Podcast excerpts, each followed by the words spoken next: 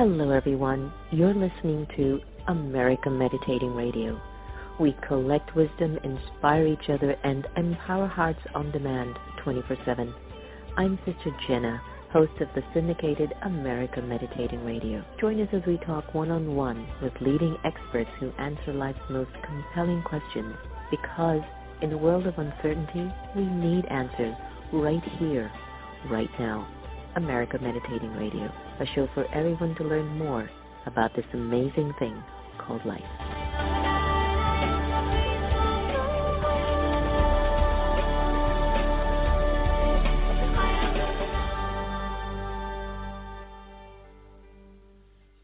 Hi everyone. Welcome to the next normal in collaboration with America Meditating Radio. I'm your host, Sister Jenna.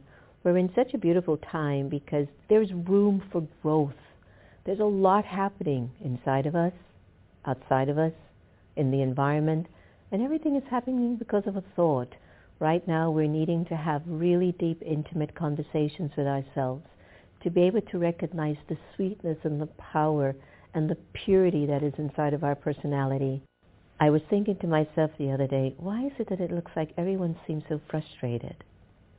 Like no one has any patience. It's a lack of taking care of yourself on the inside. You know, I want to have a heart-to-heart conversation with our special guest today, Connie Zweig, PhD, who is a retired therapist, co-author of Meeting the Shadow and Romancing the Shadow, and author of Meeting the Shadow of Spirituality and a novel, A Moth to the Flame, The Life of Sufi Poet Rumi. Oh, I love me some Rumi. Her new best-selling book, The Inner Work of Age, Shifting from Role to Soul, extends her work on the shadow into midlife and beyond and explores aging as a spiritual practice. Connie, I can't wait to talk to you. It won several prestigious awards and Connie has been doing contemplative practices for more than 50 years. She's a wife, stepmother, a grandmother. After all, these roles, she's practicing the shift from role to soul. Welcome, Connie, to America Meditating and the Next Normal. Thank you for joining us today. Thank you, Sister Jenna, for having me. Lovely. So, Connie, you've had a really successful career teaching and writing. You write about the shadow. Could you define that for us? What is the shadow and how did you get so interested in such a topic? Because it's some deep work. When you start to talk about shadow, it's not so easy. This is true. So in my fourth career, in my 40s, I decided to go back to graduate school and become a psychotherapist and serve people in that way. I had begun reading Carl Jung. And the reason for that was that I had started meditation at age 19. And so I had already been meditating for more than a couple of decades when I went back to school.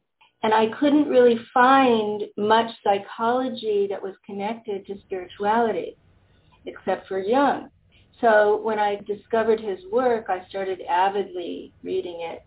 And I found that he coined the term shadow to refer to the personal unconscious. That part of us that holds our forbidden, denied, unacceptable thoughts, feelings, beliefs, actions, fantasies, aspirations. Part of what was really interesting to me was the popular perception of that was all negative, that the shadow holds our evil inclinations. But for Jung, he said the essence of the shadow is pure gold. The unconscious contains everything that is repressed in our childhood and not expressed or lived out. So for example, if you have a talent in painting or drawing or music, and that's not valued by your family, it's even diminished or devalued, then that gets buried in your shadow. And so for many people that begins to erupt, especially in transitions like midlife and later life. And we start to dream about the lives that we haven't lived and those parts of ourselves that we haven't expressed. And so that really caught my attention. And so I put together an anthology called Meeting the Shadow, and it was a big hit. And I realized that it was meeting a need. that mm. people wanted to explore more deeply and expand their self-knowledge. So then in collaboration with a colleague, I wrote Romancing the Shadow and developed a method to work with this material when it erupts. So when we meet a shadow, say in an addiction or compulsive behavior, or we meet a shadow in a relationship where we're projecting onto somebody else, or we meet a shadow in our dreams. Part of us is acting out in a way that we never would in our waking life. So how do we work with that? And so romancing the shadow is about how to do shadow work. Beautiful. You know, I look at it in Sanskrit. There's a word called sanskars, Connie. You've ever heard it? Yes, and of course. It's so deep-rooted, and there are two vibrational frequencies of the sanskars. The shadow, which has an acronym I use a lot, algae, anger, lust, greed, attachment, and ego. And the part that you were mentioned that Jung said that it was your pure essence, the pure shadow, where there's love and peace and purity and truth and joy. And I love the way that you coined this, romancing the shadow, that there has to be a love for all of that that's tucked so deep into your sanskaras, right? Yes. So, you know, I'm a student of Vedanta, and so mm. I'm very familiar with samskars. And those are the impressions that are left in our consciousness as we live our lives. And the idea is that those impressions create further actions and their consequences. And so one of the intentions of meditation is just to begin to release yes. our sanskaras. Yes. So I've always taught meditation in conjunction with shadow work because then we're not trying to use spirituality to bypass our difficult issues, our emotional problems, our limitations. Yeah. We're using them in conjunction with each other. And that gives us a whole different potential for healing and awareness. And what's interesting is that the meditation, it does help you to release those shadows, the algae which is actually holding us back and making things so complicated. Have you ever seen somebody in life, Connie, where they did everything right and stuff just always turned up rotten potatoes for them? Yes. And that they become confused. What's wrong with me? What's wrong with my life? I've done everything right. It's the shadows. It's those yes, that's right. I so got Jung, that. Jung said, that which we don't make conscious appears in our lives as fate. So what happens as we begin to age, as we move past midlife, and we begin to have all these fears about growing older or getting ill or dying, and we start to experience loss of friends and family. What I've discovered is that when we meet the shadows of age, we can actually reshape our experience of later life we can begin to age more consciously. And here's why. There's a researcher at Yale University named Becca Levy who has spent her whole career studying the unconscious beliefs and images and attitudes about age in people. And what she's found is that they affect our memories, they affect our health, our cardiac health, they affect our longevity, they affect quality of our retirement. And this is the new book, The Inner Work of Age. If we can begin to meet the shadows of age and uncover, let's say, what I call the inner ageist, the part of us that's denying and resisting this issue, or we can begin to uncover the doer, the part of us that resists slowing down and doing contemplative practice, then we can actually reshape how we experience our later life. Yeah, and this is you. now confirmed by research. I believe you. Well, let's talk about your newest book, The Inner Work of Age, Shifting from Role to Soul, and for us to really examine what does that really mean. And one of the things I like that you mentioned about Becca Levy from Yale, what really are those sanskaras? What are those deep-rooted subconscious emotions that we serve without even knowing, Connie, that's aging us? Please tell me, because I really want to be ageless. We serve without really knowing is a beautiful statement. In other words, our lives are run by these samskars, or what I call shadow characters, these parts of us that are outside of the boundaries of awareness. So let's give an example. We have a pretty anti-aging society. A lot of messaging in advertising, in the media, about how difficult it is to grow old, how unattractive it is, how useless and irrelevant we may become, often from a very young age. I found this in my practice, that from a young age, people watch their grandparents become depressed and feel useless, not know how to give their gifts. And then they watch it happen to their parents. And so throughout the lifespan, these shadow characters or samskaras are forming around aging. And with interviews of young children now, there's research interviewing kids about what they think about growing old, and all their responses are very negative. So from a young age, we're carrying these impressions. And yet, we're all aging at the same time. And so we're carrying them within us. Becca Levy calls them embodied stereotypes. I call them shadow characters. And so then what happens? We reach 55, 65, 75, and we're serving these inner figures without even knowing it. So let me give you an example. I mentioned the inner ageist. When I discovered this part of myself, this unconscious part that was resisting and denying growing older, that didn't want to be like those people. I was othering older people and projecting, attributing negative qualities to them.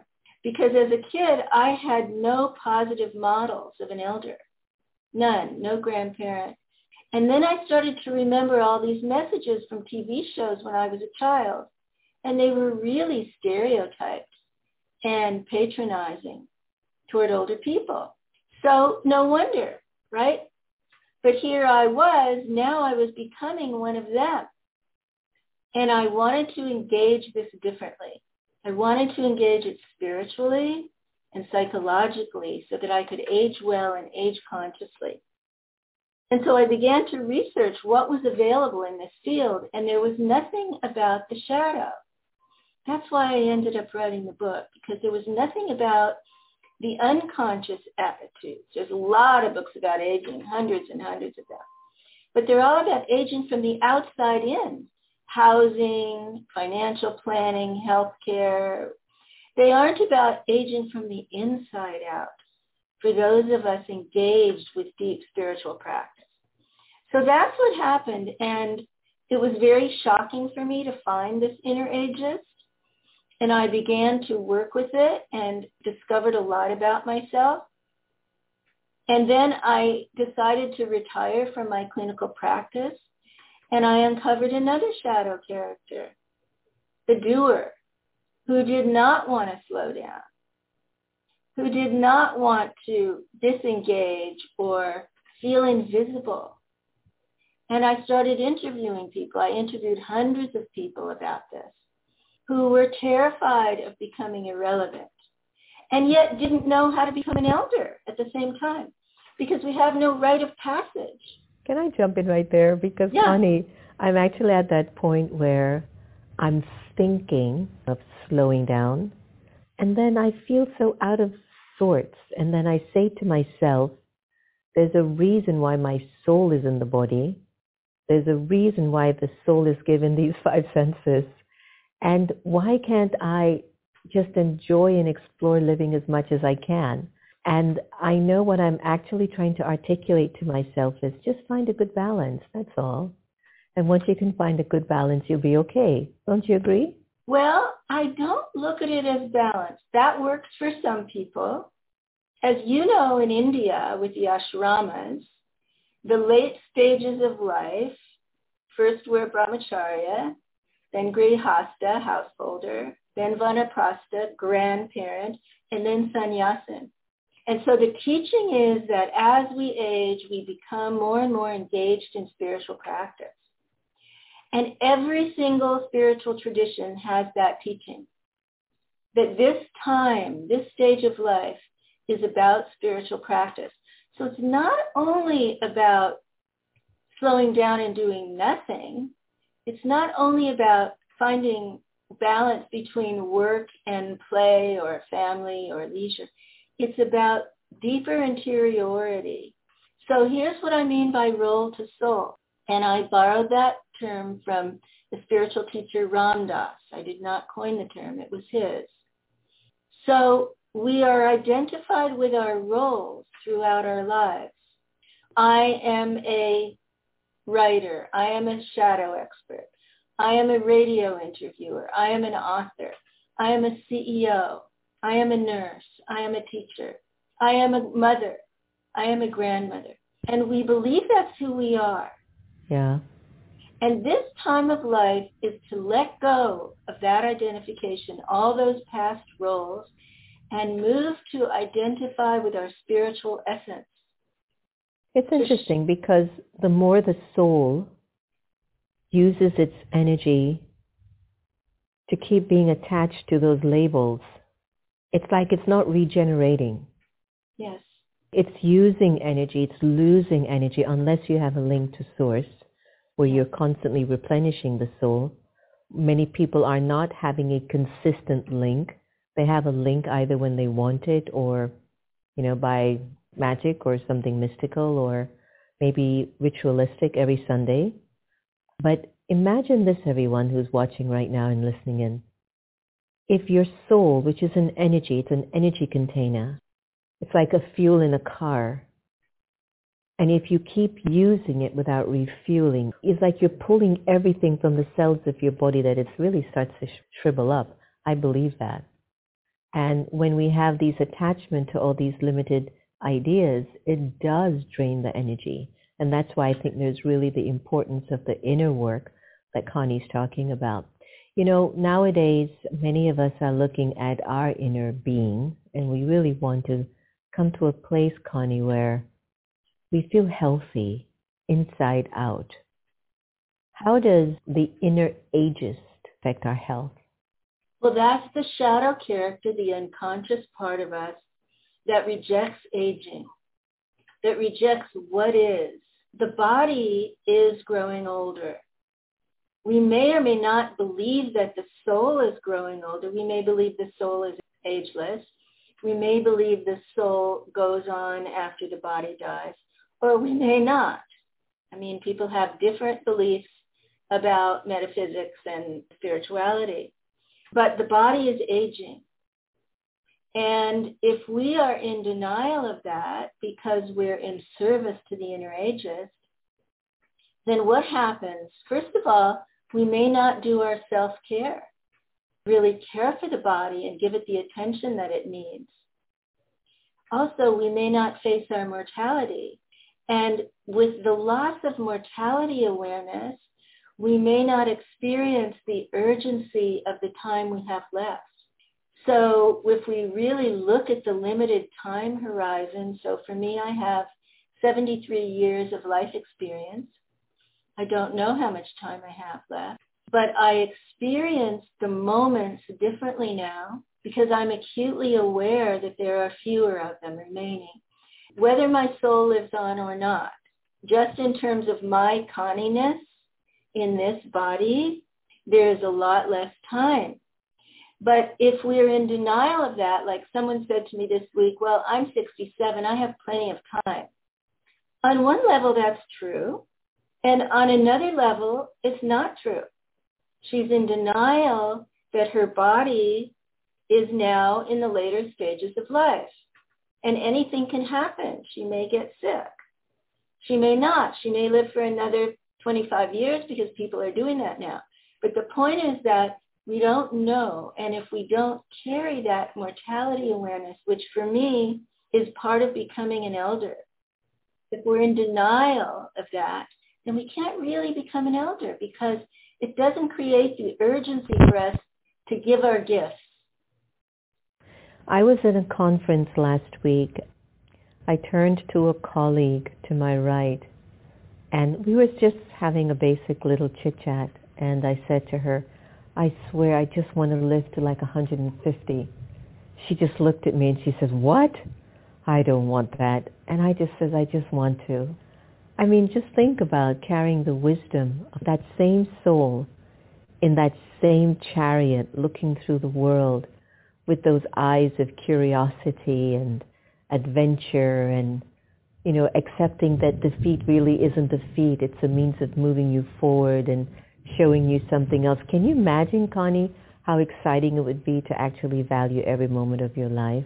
you're really offering us something incredible about the soul. And I want to thank you for that. I'm sure many people really don't understand the depths of what you're teaching and offering because it really is liberating for anyone to actually recognize the energy of the soul, the sanskaras or the shadows, and to be able to have a conversation to romance that so yes. that you don't have to stay in this little bottle in this incarnation, for the whole of this incarnation, you might be able to just enjoy many bottles of you.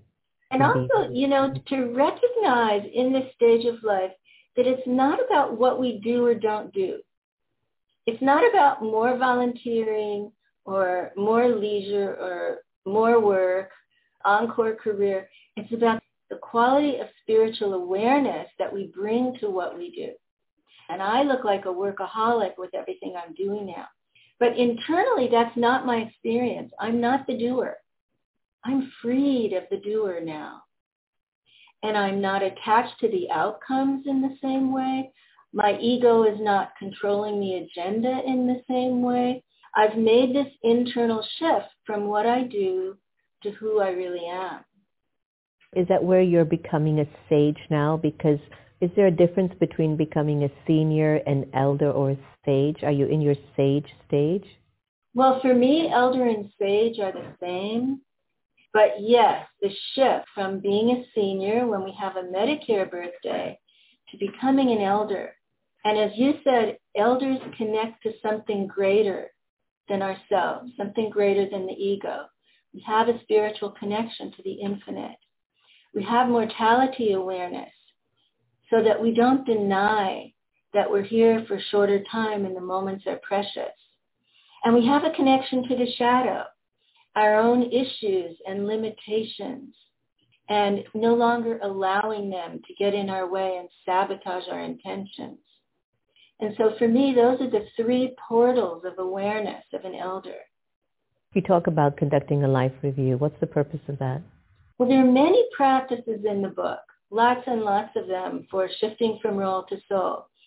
And also for completing our emotional homework and our spiritual homework as we prepare for life completion.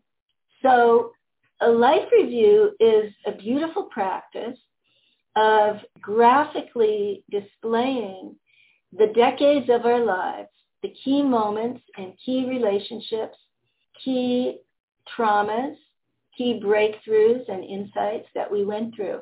And this is a traditional tool for older adults. And then what I've done is added the shadow to it. The traditional life review is the ego story or the hero's journey, what we've lived out. But there's an unlived life in the shadow. We were speaking earlier about what gets repressed or buried in the shadow. So you learn how to connect what was expressed in a particular decade of your life with what was repressed. And if you begin to find that something was repressed or buried in the shadow that you want to express now, that you want to use this time now to explore, let's say it's a creative project or a dream, an aspiration of some kind. Or like, for example, I have a friend who's 75 and he said to me, if I don't write this novel now, I'm going to die with regret.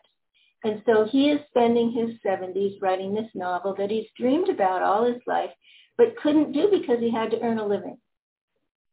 And so the purpose of the life review is to help us complete our self-expression, our dreams and talents. Maybe we have a talent that we never really were able to explore because other things required our time.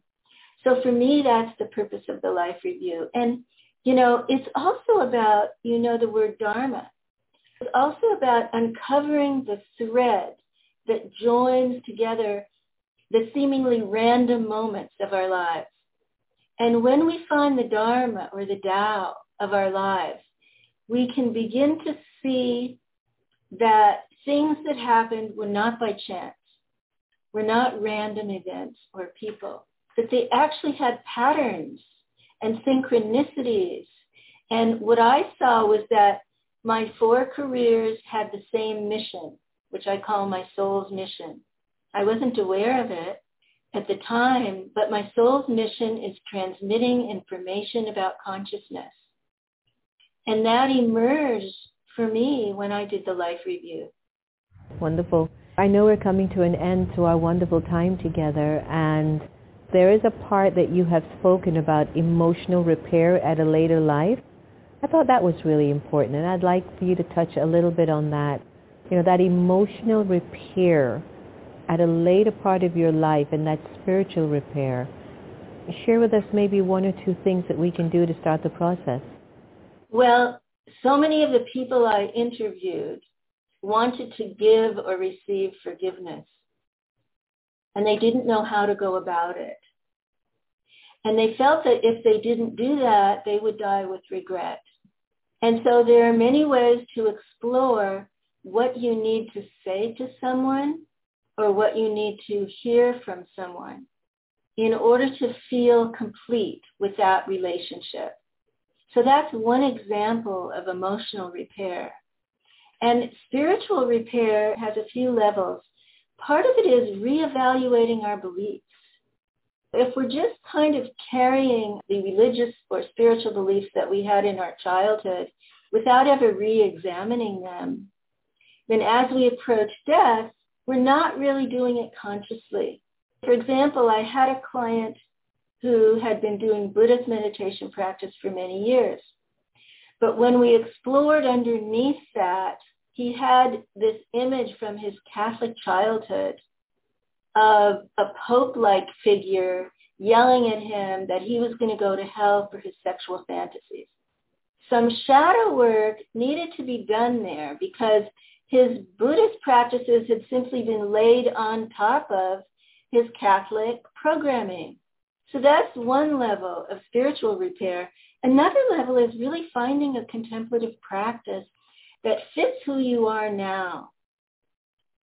You know, that's very different for different people. Some people align with a lineage and some don't. Some people can sit very still and some can't. Some are more introverted, some are more extroverted.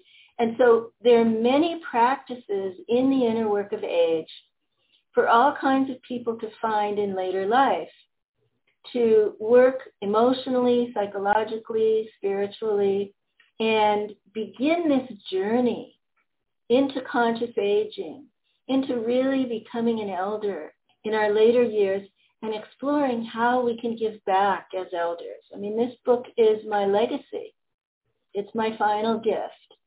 When you find your legacy, there's a great feeling of gratitude that rises up. I feel deeply grateful now for the way that my life unfolded and for the opportunities I've been given to use my talents and give back to people. Thank you for doing that and congratulations. Thank you for leaving us this legacy behind because I'm sure it's going to help so many of us to find some clarity. Connie Zweig, leave us with a website that would be best for us to find you and our deepest appreciation for you joining us on air today. It was very informative and meaningful. Thank, thank, thank you, you, so, much. much, Sister mm-hmm. Jenna. So you can find my workshops and a lot of recorded interviews on conniezweig.com. If you read the book and you would like to read it together with other people and you're interested, I'm calling these groups wisdom circles. There are about 50 groups of people now who are joining together to age in community. And they're exploring the book and the practices in community and getting to know each other, and it's been really beautiful. So if that is of interest to you, you can shoot me an email, conniezweig at gmail.com. and just put Wisdom Circle in the subject line. Please don't send me a long story because I can't get too many of those. But I will connect you with other people who are interested in a Wisdom Circle. Thank you, Sister Jenna. Much, Much love. love. Thank you gratitude. so much. Same here. Bye-bye. Well, folks, Connie has left us with so many things to ponder on today to really help us to do the inner work. That's all we need, you know. A lot of us talk about self-care, but we don't know how to do that from inside out. It's easier to do it outside in, they say, when not really. There's nothing more precious than actually realizing something so sublime and so powerful and beautiful about you that was tucked away in those shadows or in that sanskar or in that part of you that you just didn't know existed. I love the point when Connie was sharing, you might have a talent and your family's like, no, you can't paint, you can't do art. It represses you, you know. How many good things are in you that you've wanted to emerge and you've just been pushing it back? Maybe a comment, maybe you think it's time, maybe you think you're not worthy enough. Give all of that up. Please contact Connie for more information on her amazing book, and we want to thank her from the bottom of our hearts for helping us to believe more in who we are. Folks, remember no one has the capacity to take away your happiness unless you give them permission. And as we get wiser, older, and become our own sage, you realize that we're all here to love each other the same. So let's practice that some more. Take care, everyone, and see you again real soon. When I was asked by Sacred Stories Publishing to write a book on mystical divine experiences, initially I said no, those are too private. But then when they came back again to urge me to do it, I said, why not? It'll be of service because over 25 co-authors would have would be joining me on this journey to share their own experiences. In meditation, intimate experiences with the divine through contemplating practices, you will read stories from our co-authors of a heartfelt clarity about a father's death giving his son a new life. You will hear the story of a woman embracing her wounded inner child and healing herself. You will even hear stories about an inexplicable medical miracle and so much more.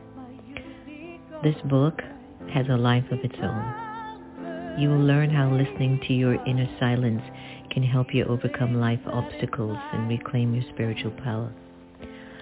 I hope that you'll be able to dive deep into this and maybe even explore your own mystical and divine experiences for your life to change for your life to become one that is completely full and rich of everything good. Enjoy, and thank you for looking into meditation, intimate experiences with the divine through contemplative practices.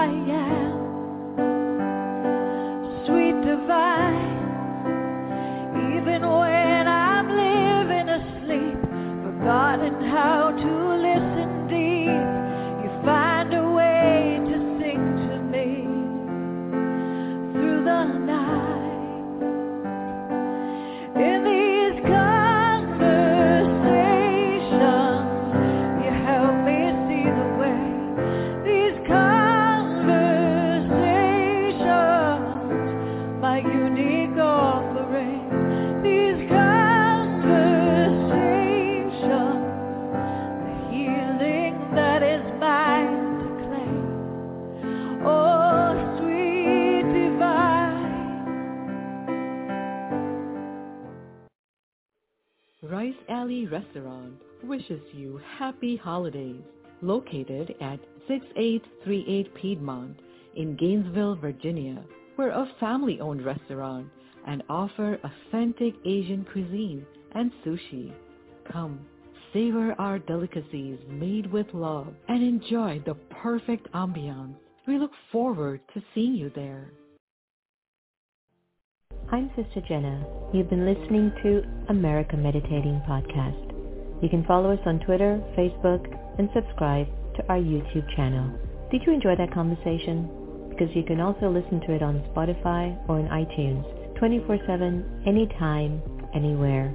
I do trust we all have inner power to become our very best. When we listen with curiosity to learn more, we grow. So thanks so much for tuning in and do be easy on yourself. Take care.